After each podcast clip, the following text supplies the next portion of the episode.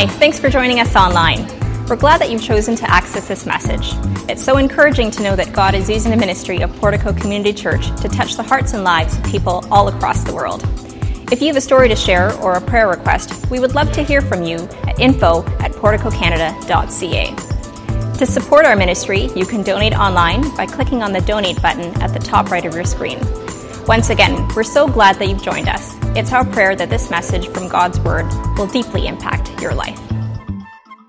Good morning and welcome to, to Portico. If you are brand new, please make sure following the service that you come and uh, meet myself and Pastor Heather and some of our lead team uh, down at the Info Center. We would love to meet you and talk with you. And uh, we're just so honored and blessed that you would Uh, come by and join us today. Uh, we are in a new series uh, today called This is Living, Choosing Joy in Life's Everyday Moments. Now, I'm sure when you hear this, uh, joy in life's everyday moments, you might think that's a lot of moments, right? Uh, joy in every moment. Maybe how about some moments, right? Or, or how about a few moments? Right? Or how about a lot of moments, but not every moment? You know, some of you might be in the room here and, and you're like, have you ever taken an essay? Right? Like, have you ever gone to school? It is hard. Some of you parents, you know, you had this dream of uh, of one day, you know, bear, being parents and, and being in a career with this beautiful house and, and, you know, two plus cars and these sweet, wonderful children.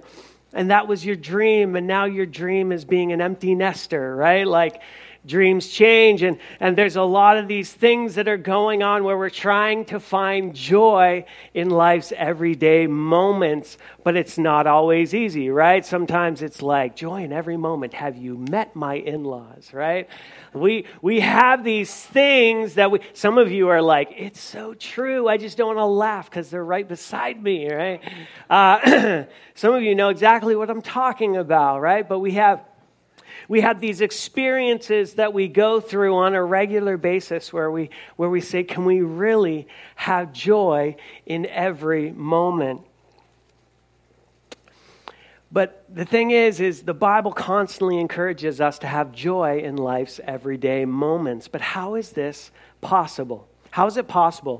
Well, last week we discussed and, and we discovered that joy is not determined by our outward circumstances, but rather our inward commitment, our commitment to Christ and, and relying on, on Christ's strength. And when we fully trust in God and commit our ways to Him, not only will we find joy, but we will find ourselves in uncharted adventures uh, that will take us to places we never thought we'd be or go, doing things we'd never thought that we would do, um, and see things we never thought we would see with people we never thought we would be doing things with. Like, can you imagine yourself doing life with everyone in this room? Like, how did we get here, where all of us from all walks of life, doesn't matter matter your, your culture, your, your clothes, or your color, we're all here in this room together,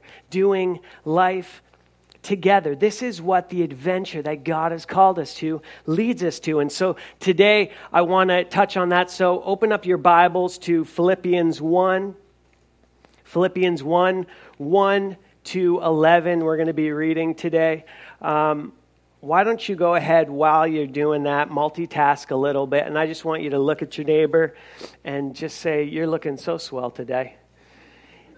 If if if your spouse is beside you, say something nicer, okay? Swell will not get you anything you want in the day, okay? Uh, so say something nicer. Um yeah. Okay. Philippians one, one to eleven. Just a little context for you. Paul is on this new adventure because he's put his trust completely uh, in Christ. And he's on this new adventure and he's met a lot of incredible people as a result. And they start this church and the start, the, the church just starts to expand and it, it starts to grow. But Paul can't stay long. And so what ends up happening is he leaves, but there's this deep relationship that builds as a result.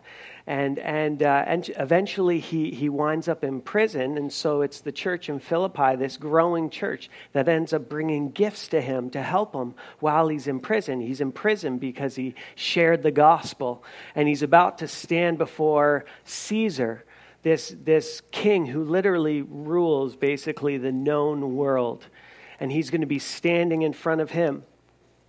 And uh, but, but before he does that, he wants to actually give some encouragement to the people. So out of gratitude for the, the gift that they gave him, he, he writes them this letter to encourage and strengthen them. So let's see what Paul has to say, and let's see if we can actually glean anything from his letter here. Philippians one, one to eleven says, Paul and Timothy, servants of Christ Jesus, to all God's holy people in Christ Jesus at Philippi, together with the overseers and deacons, grace and peace to you from God our Father and the Lord Jesus Christ. I thank my God every time I remember you. In all my prayers for all of you, I always pray with joy because of your partnership in the gospel from the first day until now. Being confident of this, that he who began a good work in you will carry it on to completion until the day of Christ Jesus. It is right for me to feel this way about all of you, since I have you in my heart, and whether I am in chains or defending and confirming the gospel, all of you share in God's grace with me. God can testify how I long for all of you, and with the affection of Christ Jesus. And this is my prayer, that your love may abound more and more in knowledge and depth of insight, so that you may be able to discern what is best and may be pure and blameless for the day of Christ, filled with the fruit of righteousness that comes through Jesus Christ, to the glory and praise of God. So, Paul doesn't stay there long, but you can see that the relationship that these two people had, this where Paul and, and the church of Philippi had this deep relationship. There was, there was this significant impact in both of their lives. And when you read this passage, one thing you start seeing a lot is words like share or, or partnership or together. And, and you get this sense that Paul's joy is a product of this partnership and this joy. So let me ask you today, what does it mean to be in partnership together? When we talk about all of us in this room today, what does it mean to be in partnership together? Well, first of all, it means that we have a shared journey. You and I have a shared journey. Philippians one, seven, since he says that, um, that all of us share in God's grace. Each one of you sharing God's grace with me. Paul is saying it doesn't matter who you are, what you've done, what you're doing. We're all in this together. And actually, if you if you read through the New Testament, most of the books that were written uh, were written by Paul. And he's trying to get this theme across to the churches scattered throughout the area. He'll say not only things like, all of you share in, in God's grace with me. He'll say things like, so in Christ, we, though many, form one body, and each member belongs to each other. So we're all a part of the body of Christ. So one of us is a is an arm. One of us is is an eye, right? We each have a, a different part. One of us, you know, is a hip. The other one is a butt.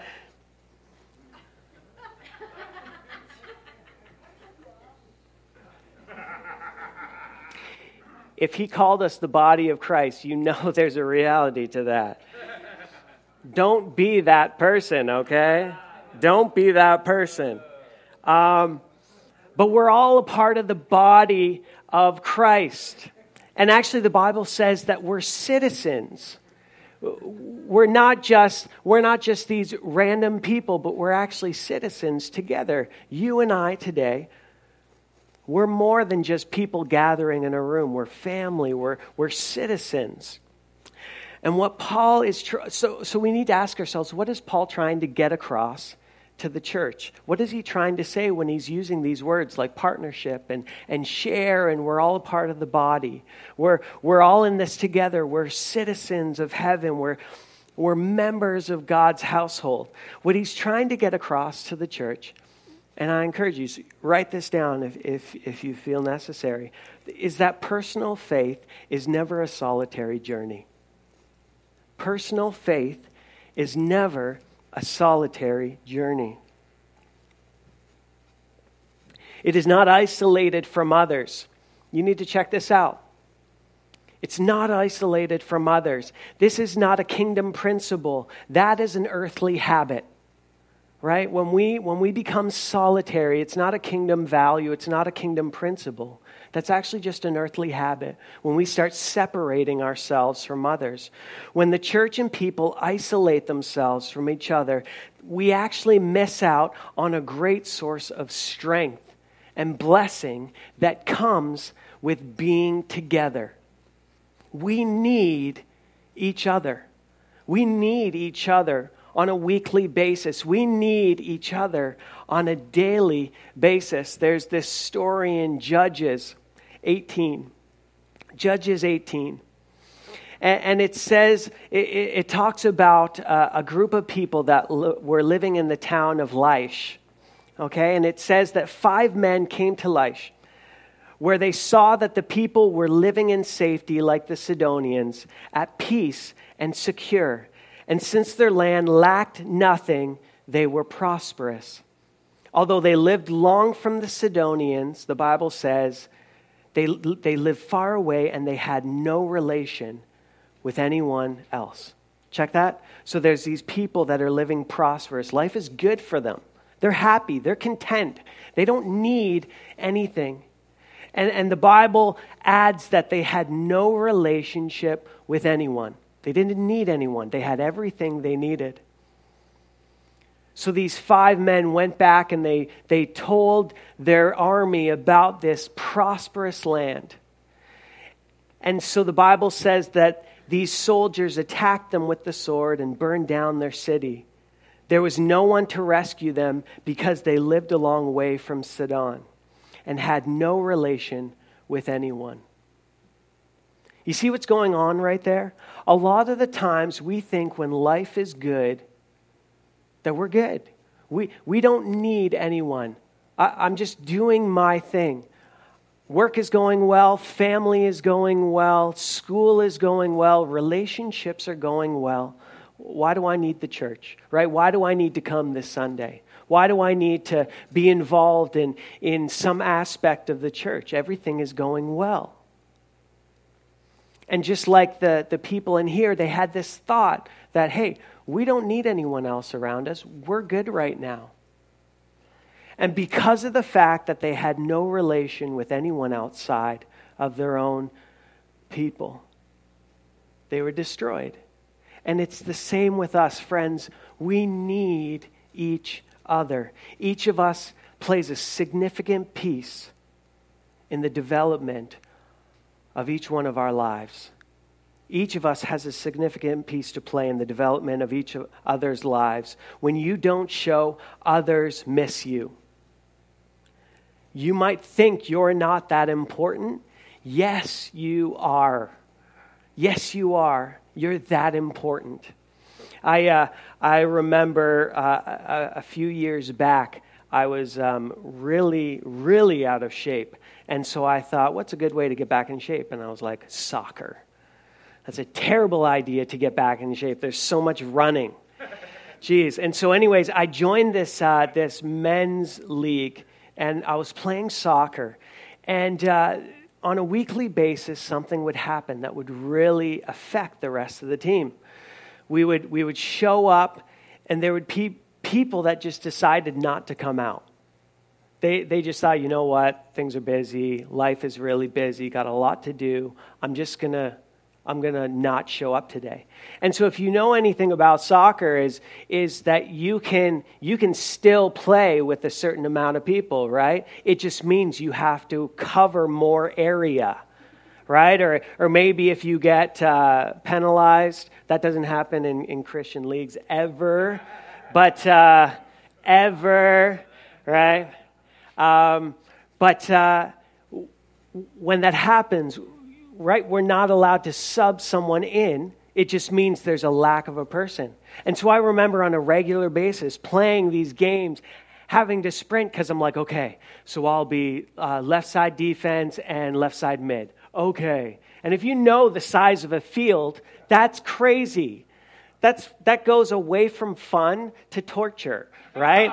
that, that's what it becomes. And it's the same way when it comes to the church. When you're not here, we miss out. We miss out on your encouragement.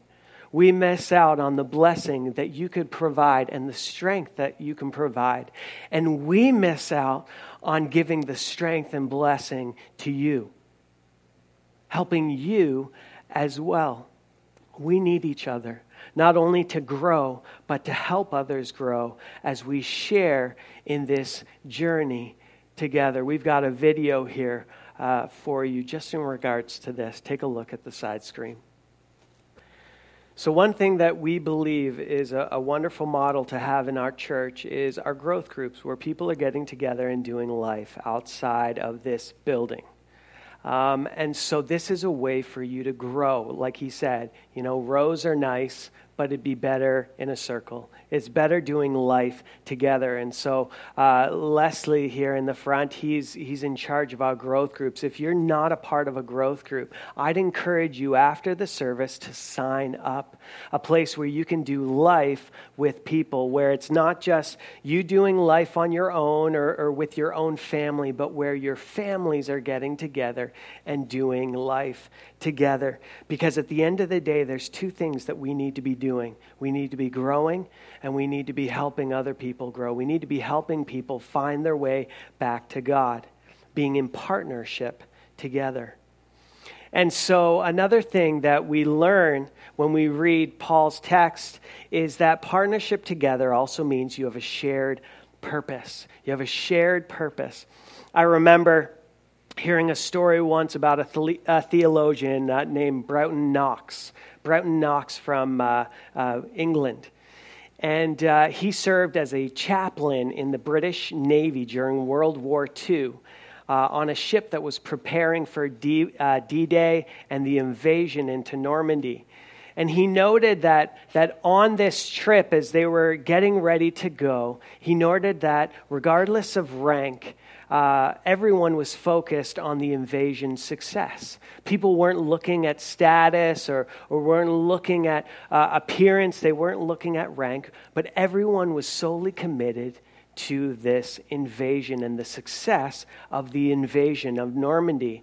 No one thought of their own interests, but only how they could help their shipmates in their commonly shared tasks. And he actually noticed, and he said himself, he said, you know, it was it was the strangest thing that when we were on this this one task, this one success, it's the happiest I've ever been in my life. And when I was talking to other shipmates, they were saying the same thing, that they were they were happier as a result. And they didn't know what it was. Well, anyways, if you if you know this story, and I'm assuming all of us here do, they attacked Normandy and they were successful. And they won. We won the war, World War Two, right? We were able to take back uh, the land that was that was stolen, and and um, and the the Nazi uh, regime came down, and we were vic- uh, victorious. Well, something incredible happened, though. Following that, as the men were getting ready to leave after the the war was over, they're leaving on this, this boat, and they're all together. It's the same group of guys that stormed Normandy and, and stormed parts of Europe. They're on this boat, and it's it's a good boat, so morale was good, but all of these people started noticing something different in the ship. And and they couldn't explain what it was. It, it seemed like there had there was something that was different, something that changed in the mindset of everyone. And Knox thought for a second, because he had a lot of people actually come up to him saying, you know, we've won the war. What what's changed? What's what's wrong with everyone? And as he reflected on it, he actually realized that the answer was quite simple. during the months that had preceded and, and followed D-Day, he said in a, in a reflection with a reporter, he said, our thoughts had a minimum of self-centeredness in them. But then the moment that we no longer had a mission in mind or a united success or a united purpose, everyone, everyone started looking to their own purpose in life. And everyone started to scatter. And so morale went down. Everything changed in the room. And Paul says in Philippians one five, I always pray with joy because of what? Because of our partnership in the mission, in the gospel from the first day. Paul has joy because of what he partnered with, uh, with the church. He has this joy because there was a partnership. There was a, a mission. There was a, a focus. It didn't mean that the mission was easy, but he found joy because of a common goal together. You know, one of the biggest questions that we ask ourselves in life is, what is my purpose? What is my purpose in life? We probably ask ourselves this a million times in our life.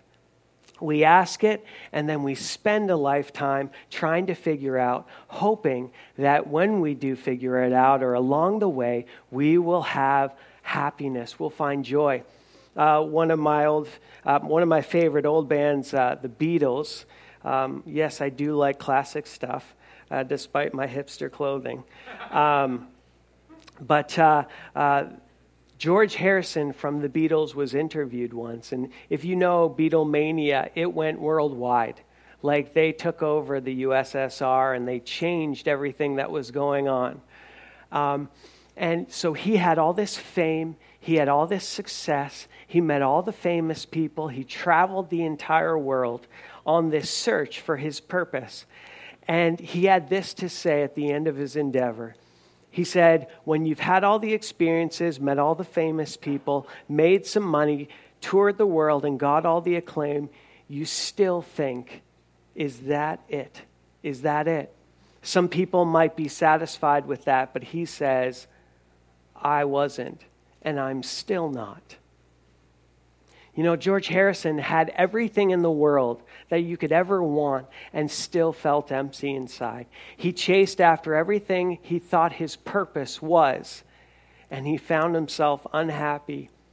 And in the end, he said, is this it? Is this everything that my life amounts to? And I'm sure a lot of you here, even today, might be asking the same question. Is this it? Like, is this what I'm going to be doing the rest of my life?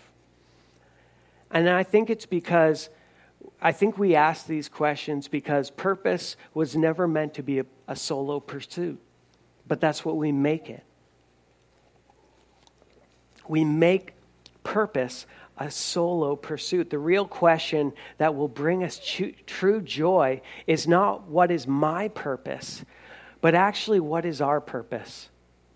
I honestly believe that you will find more fulfillment, you'll get more answers when you start asking that question. Not what is my purpose, but what is our purpose in life? What is our purpose? And the Bible actually is very clear about our purpose today. Mark sixteen fifteen says, go into all the world and preach the good news to everyone. You want to know what your purpose is in life? That's your purpose. To join together and preach the good news to everyone. You know, I, I am called to, to pastor, and not all of you are necessarily called to be a pastor, but all of us are called to preach. All of us are called to tell people about Jesus. And I think one of the, the biggest um, problems that we have today is we actually allow the, the world to move us. We kind of move with the world. But in reality, we are called to actually move the world by our love, by our actions, by, by preaching the gospel. It is us who is called to make a change in the world. And so you have this incredible privilege today to be a part of that, to be united in something. And I guarantee that if you change that mindset from our uh, from my purpose to our purpose, and you start doing what God has called each one of us to do, we will see a huge difference in Milton. We would see a huge difference in Mississauga. We would see a huge difference in Brampton if we changed it from a self-centeredness to to uh, something that is considering others more. What is our purpose? True joy is experienced in community with others that is anchored in partnership and a common goal. Can I be honest with you today? And it's a silly question because I'm going to be honest with you. Um, we have a lot of needs in, in church. There's a lot of there, there's a lot of need. From from setting up this room to uh, our coffee stations, to the band, to our kids ministry, to um, our youth ministry that we're starting up next Friday, to our growth groups. We have a lot of need. And I don't think we were meant to be consumers. We were meant to be people that would work together in and through the church. And so we have a lot of need right now. I don't know if if um, you have the time or you can make it a priority, but we need help in kids ministry. We need help in youth ministry. We need help in our worship band. And if you've got these talents or gifts, the worst thing that we can do is just sit in a row and not use them and not help each other out. What is your gift? God has given each one of us gifts. What is your gift that can make a difference in the lives of someone today or someone tomorrow? I've said this before. I honestly don't believe that it's it's the world that decides how our children will be raised. It's people in this room using your gifts and your talents to invest in them. What does that look like for you? Does that mean leading a growth group? Does that mean helping out in the worship band, even though it means that you have to give a night? Does it, does it mean being a part of our, our setup crew where you have to come a little bit early on a Sunday where normally you can relax, right? What does that look like for you? We need your help. And your true joy will come not in just attending, but in serving. You know, I find the, the, the most times that I'm happy is not when I'm getting something. It's when I'm giving something. Right? I, you know, I used to I used to really appreciate Christmas because it seemed to be all about me, right? I just get dozens of gifts, and it was awesome. And then one day, I was able to actually afford giving my mom the worst, cheapest, terrible necklace. Like, I don't even know what I was thinking. But I tell you, I saw the joy that was on her eyes when when I gave it to her. And no, I wasn't like twenty-one when I gave it. I was like five. But, right? Some of you are like, this was reason, wasn't it? I remember the joy in her eyes when I, I gave her something. And that's the feeling that we can give to someone else in this room when we give of our time, when we make this a priority, when we make church a priority, when we make living in partnership a priority like Paul was with the church in Philippi. Partnering together not only means that we have a shared purpose, but it also means that you have a shared reward. We have a shared reward. Paul says this in Philippians one six, I am certain that God who began the good work within you will continue his work until it is finally finished on the day when Christ Jesus returns. Confidence is a tricky one. You know, uh, I'd like to think I have a lot of confidence in things, um, you know, but I don't always have confidence in my integrity. I don't always have confidence in my character. You know, I don't always have confidence in my love and my, you know, approach when it comes to forgiveness. And I know that, that we all struggle with this. And there's a lot of things that I, I struggle with when it comes to confidence. But this, there's this one thing that I can be confident in. is that God is doing a good work in me, and that God is doing a good work in you, that he is working on each one of us so that we will be complete when we get to heaven, and that we will experience a wonderful reward, that each one of us will have a shared reward, which is heaven, which is being with Christ. Which is why I love I love Paul's prayer to the church. He says in Philippians, I pray that your love will overflow more and more, and that you will keep on growing in knowledge and understanding. For I want you to understand what really matters most. You see what he's saying here? I want you to understand what matters. That you would grow in love, that you would overflow in love. That's what matters most. And how do we do that? We get it through knowledge and understanding of God. The more we know God, the more we can live for God. The more we know and understand what God is up to, the more that we can love and invest in others. We need to grow in that love today. So let me ask you, are you living with purpose for the things that really matter most today? On your priority chart, what matters most? What is it?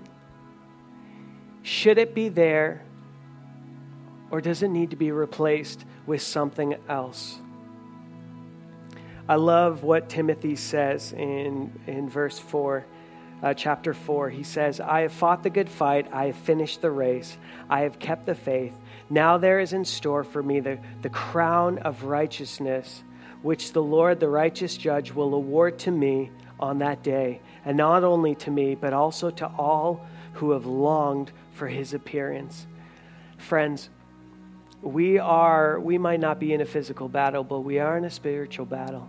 We are in a race where we are trying to get to heaven. And there is a reward that comes if we don't quit, if we don't give up, but if we continue to partner together and serve God's kingdom wholeheartedly with everything that we've got.